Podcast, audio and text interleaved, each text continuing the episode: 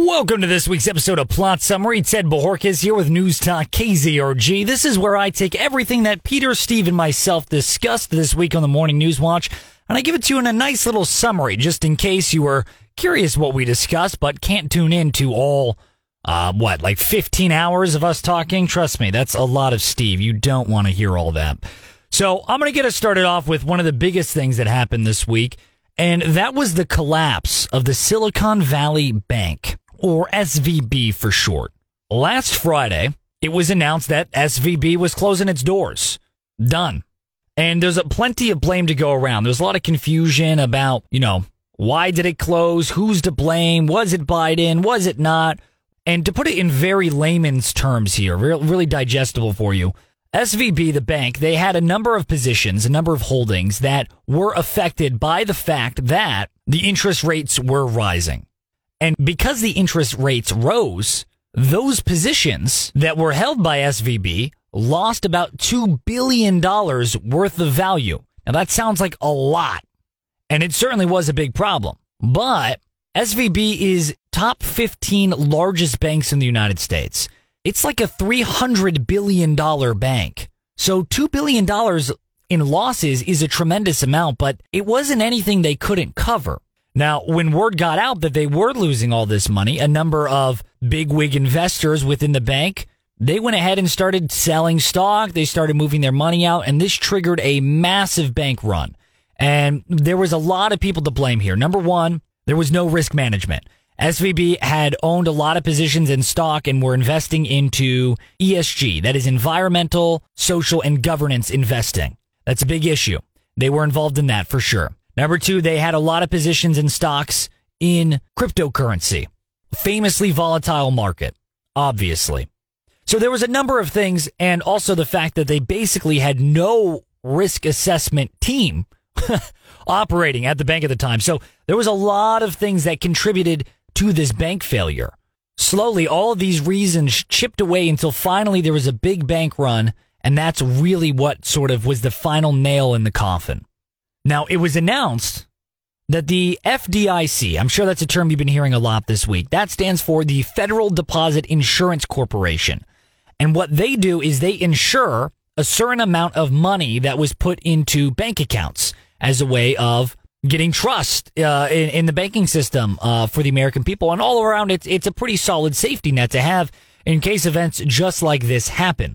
Now, usually the F D I C only covers up to two hundred fifty thousand dollars worth of deposited money. Now, that's important to know because within the bank, there are two sections, ultimately. There are the depositors. Those are people that opened up a bank account and are putting their weekly paychecks into the bank, what you might do at, say, U S Bank or Wells Fargo or Chase, your average Joe's. And then there is the investment side. That is the side that are the shareholders, the investors, the people that own capital, stock, the people that have positions. Those are the two sides of the bank that ultimately, again, in very layman's terms. Now, the Treasury Secretary, Janet Yellen for the United States, she had said they will not be doing a government bailout for this bank. That's also been a term you've probably been hearing a lot. Initially in the week, she had said, and I quote, "During the financial crisis back in two thousand eight, there were investors and owners of systematic large banks that were bailed out, and the reforms that have been put in place means we're not going to be doing that again." End quote. She then said that depositors, those are average run-of-the-mill people that just opened a bank account, and that's where their weekly paychecks go to.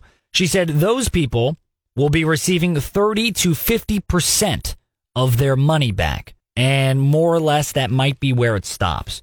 Those were the initial claims. Then it turned into something a little bit bigger than that. All of this sudden, the government announced that they would be insuring all depositors' funds. Now, the F D I C, what they promise, what their whole thing is, is up to two hundred fifty thousand dollars per account, essentially. They're handing out a lot more than that. And this is where some of the talk this week sort of morphed into the government is doing another bailout for S V B. Is that a bailout? Well, there's a little bit of debate about that. And we talked about this quite a bit on the Morning News Watch at News Talk K Z R G this week. Traditionally, what a bailout ultimately is, is They give all the money back to the depositors, and they give all the money back that was lost or might have been lost from those that own stock and to the management team. What the government is doing in this S V B case is they are not giving any money to the stockholders, to the shareholders, to any of those people. They are only giving money to the people who trusted the bank and put their money into the bank to hold on to it for them while they worked their nine to five. That's it. Those are the only people that are going to be getting any money from them as of this week. Will that change? Who knows?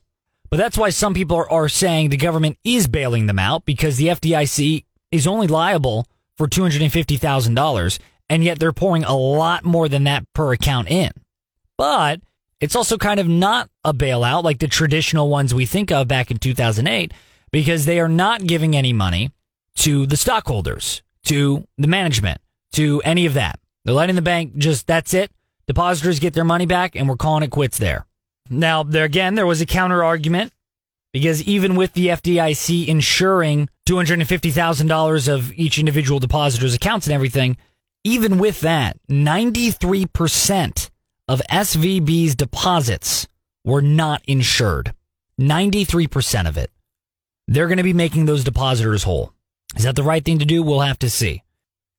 So, yeah, that's a nice little, very short, very basic, easy to digest summary of pretty much what happened. There was a lot of other factors in play. There's a lot of other big, smart bank people terms that are in play in this case, but more or less that's what went down. And if that wasn't enough for you, of course, it can't just be an economical problem. There was also a little bit of political intrigue going on. Democratic California Governor Gavin Newsom, arguably infamous at this point, um, after the Biden administration announced that they would, in fact, be insuring all depositors amid the S V B collapse, Gavin Newsom praised Biden for his decision. And a lot of opponents of Newsom and a lot of critics of Newsom were very quick to point out that he had a lot of money in S V B. And so, yeah, it's pretty easy to praise Biden when he's giving you money, literally. Now, Gavin Newsom owns three wineries in Northern California. I've been to one of them. It's just okay. All of which are clients of S V B. He also had his personal bank accounts there, a couple of them. All that money he's getting back as a depositor. And some people were a little suspicious as to why that is, but, you know, every depositor is getting their money back, so it's not just him. But, yeah, sprinkle a little political intrigue on top of that big economic kaboom that happened this week. Speaking of the economy, some other news that came out this week that we discussed on the Morning News Watch at News Talk K Z R G, Meta, which is the parent company to Facebook. Mark Zuckerberg, the C E O, announced that they will be laying off an additional ten thousand workers because of the economic instability that Zuckerberg deems problematic and he thinks could continue for many, many years. Thanks, Sleepy Joe. Now, not only will Facebook be laying off ten thousand workers, in addition to the previous eleven thousand workers, for a grand total of about twenty-three percent of their entire work staff, they're laying off. They're downsizing by that much. Not only are they downsizing by that much, they're also going to be incurring restructuring costs, which they think will range between three to five billion dollars just to restructure their game plan. It's going to cost three to five billion dollars and about twenty-three percent of their workforce. Not only that, but they also announced that they will be closing the five thousand open roles that haven't been yet filled. Not only were they doing very well, they were actually growing. They were hiring people. They had five thousand positions they wanted to put people in. They wanted to employ Americans in. But because of the economy, not only will those five thousand positions not be filled, but they're going to go ahead and cut another twenty-one thousand positions on top of that. Tremendous, tremendous news.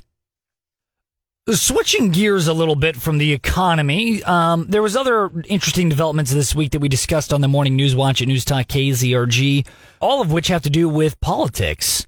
Now, a very, very notable political shift that happened this week was former Vice President Mike Pence. Looks like he might be turning against former President Donald Trump.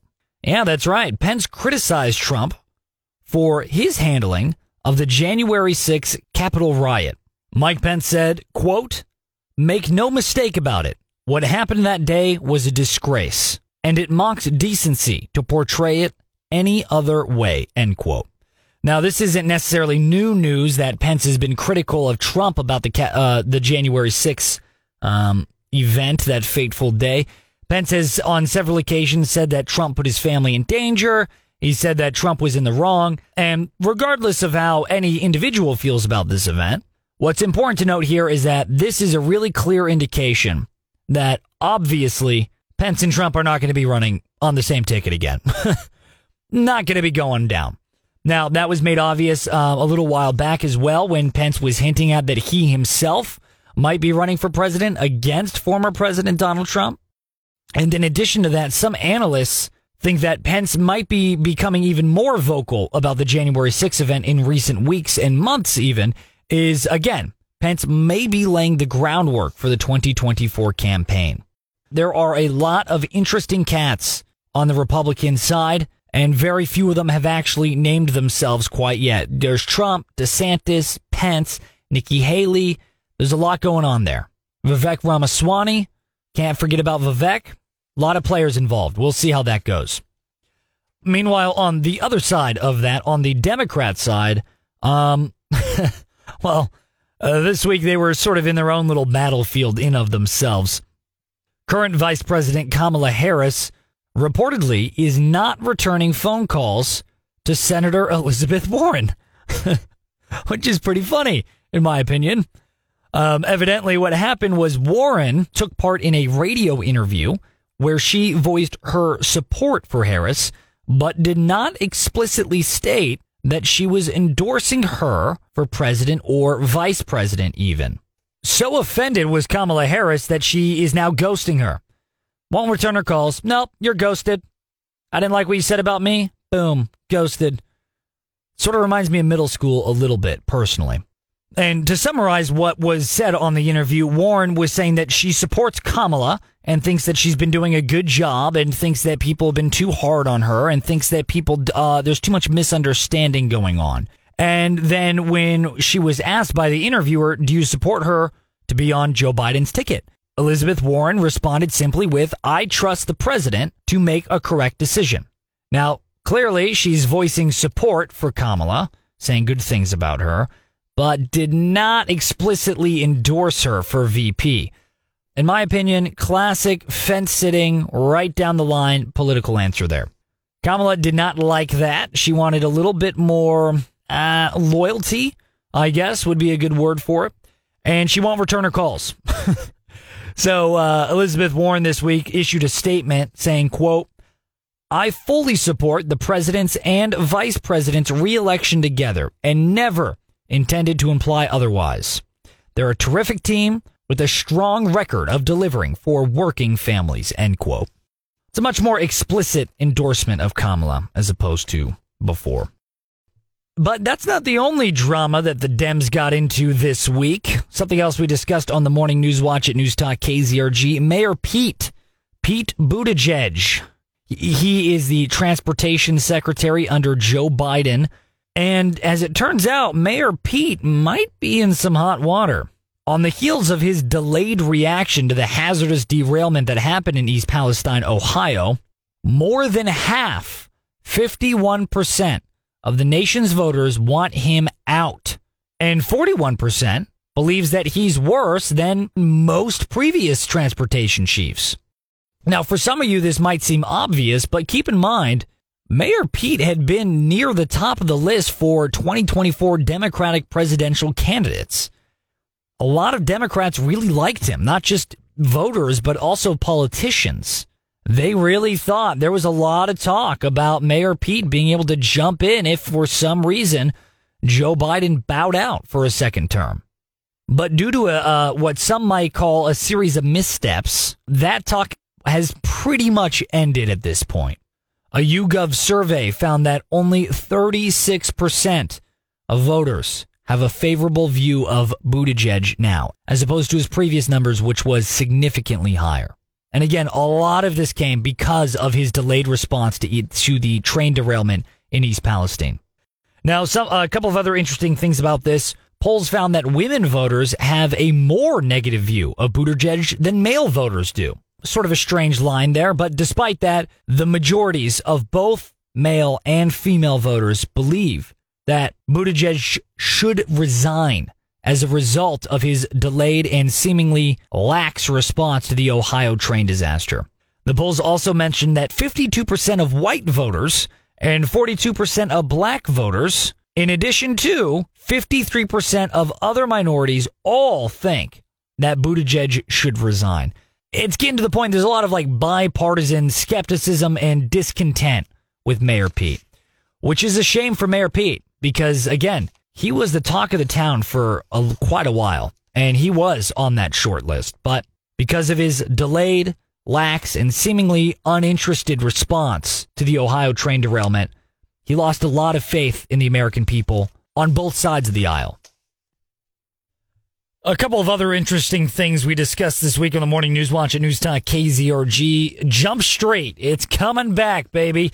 Not the T V show, but the Biden administration is going to be disguising agents as students in order to catch colleges and universities that are misleading students. This, uh, according to an announcement that came out this week from the Department of Education. The Enforcement Office of Federal Student Aid, or F S A, will be using secret shoppers, they call them, to ensure that higher education institutions are complying with federal laws regarding financial aid. So it's kind of like Jump Street, but instead of investigating the students, they're putting fake students in to investigate the school itself. Kind of an interesting twist.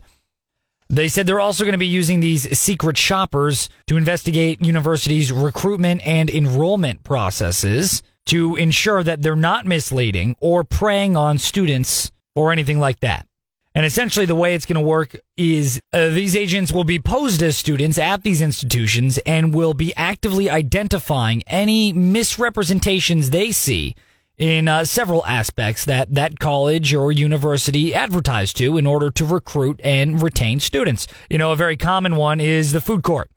A student goes to the cafeteria when touring the school and the food, mwah, exquisite, amazing. The second you become a student and there's no tours going on, the food quality drops drastically, only to get back up in quality when another tour of prospect students is on campus. It's a very famous case among college students, as someone that recently was one, that is a problem. Now, that's not a major issue. If the food isn't as good as it could be, who cares?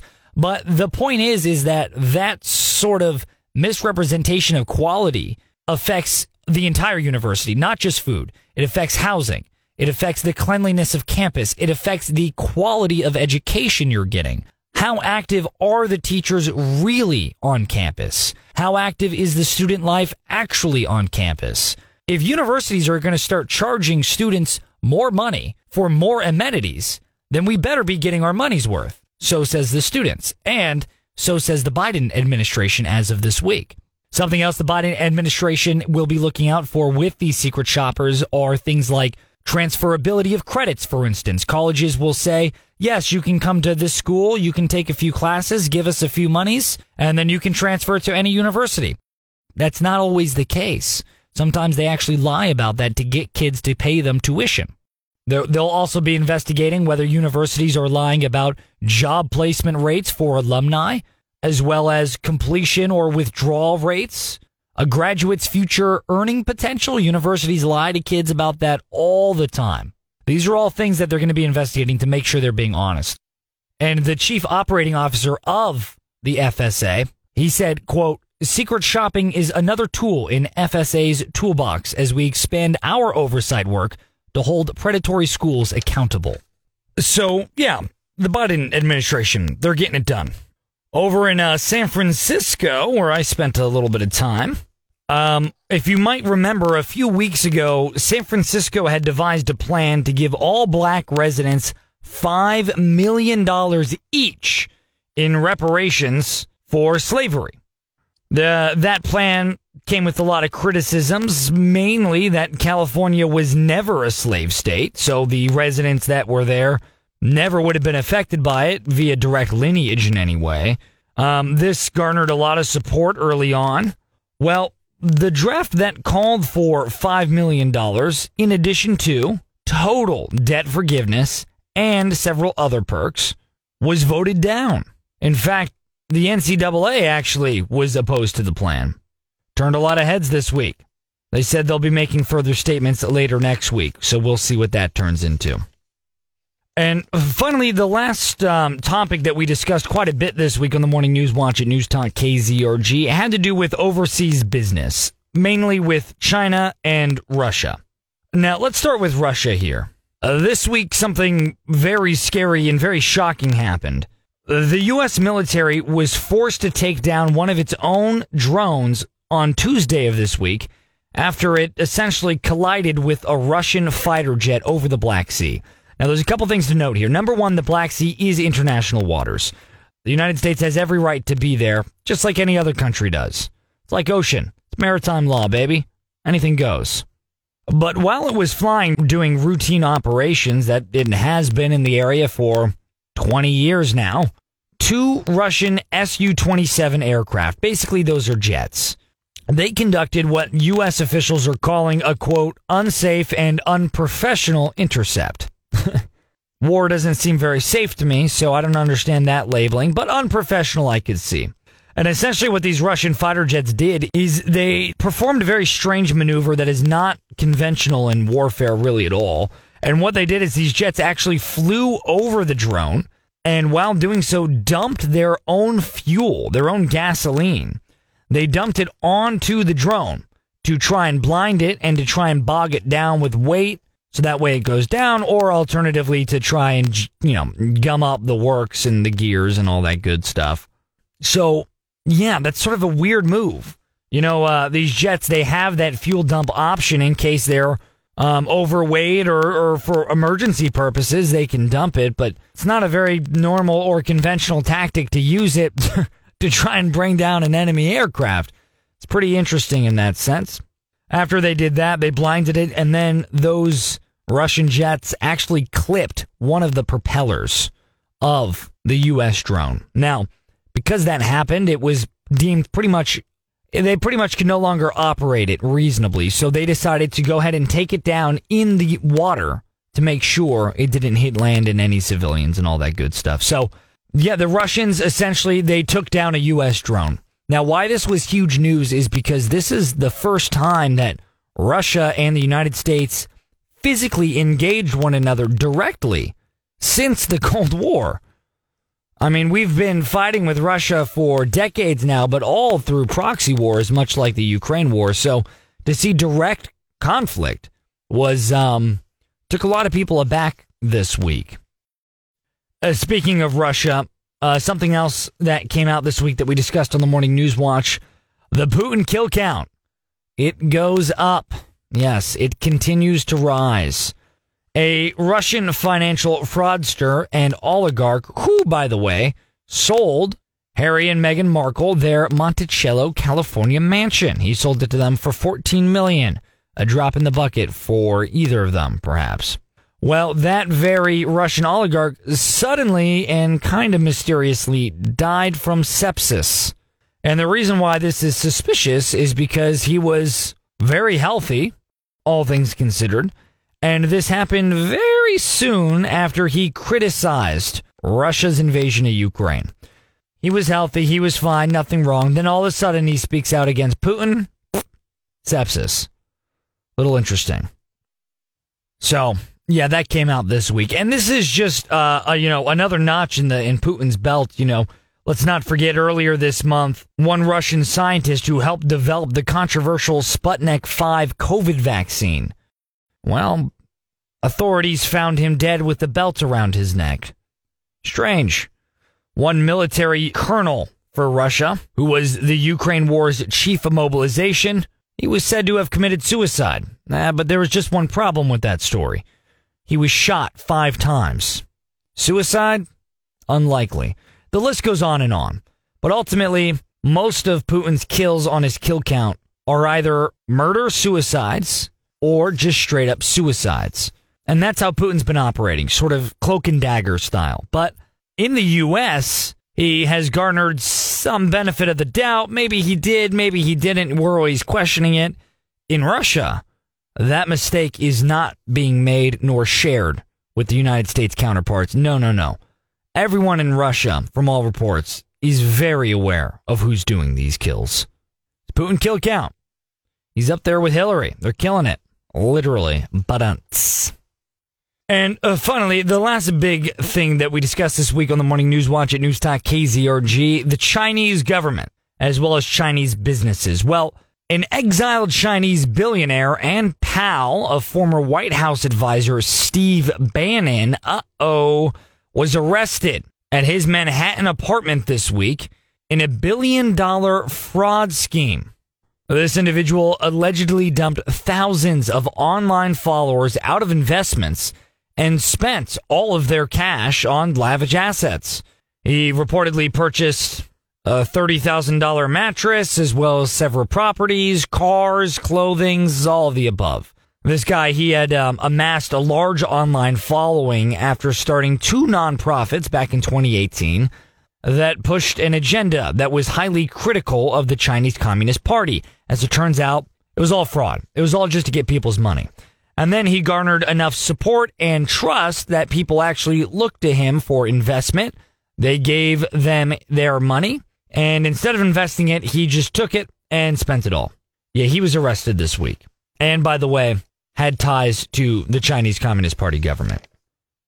Meanwhile, in Los Angeles and California, the L A mayor actually met with the head of Beijing's top influence outfit. The president of the Chinese People's Association for Friendship with Foreign Countries met with Los Angeles' mayor, not to mention the California treasurer and several pro-China think tanks during a ten-day stateside tour. And the crazy thing about this is that the Director of National Intelligence here in the U S, they issued a report warning that China is adjusting its influence activities, aiming them more at local and state officials as opposed to the fat cats in Washington, because there is currently growing bipartisan skepticism of China in Washington as a whole. Both the left and the right in Washington, very suspicious of China right now. Nobody's really wanting to work with them at the time. But on the state and local level, they don't really share such large concerns. So the Director of National Intelligence issued a warning saying they think that they're now targeting local politicians because, well, they're more easily corruptible, I guess, which makes sense. The stakes aren't as high. It's not Washington. It's just local politics. What's the harm if I take a little money from China? Well, there's a lot of harm, and we might see the fallout of that later on. But that's pretty much it. That's basically everything we discussed this week on the Morning News Watch at News Talk K Z R G. Tune in to F M one oh two point nine, one oh five point nine, A M thirteen ten, or on your smart speaker. You can also watch us live every morning on Facebook Live. Check out our beautiful faces. But yeah, tune in. You can uh, chat with us live on the Facebook feed. We have a little comment section, and we'll interact with you directly. It's, it's a lot of fun during those commercial breaks, if you're sick of those. If you watch us on the Facebook Live feed, we actually switch to a different microphone during the commercial breaks, and we, we can talk to you on Facebook Live. So it's a good time. And remember, if you ever miss anything, you can always catch it right here on Plot Summary with News Talk K Z R G.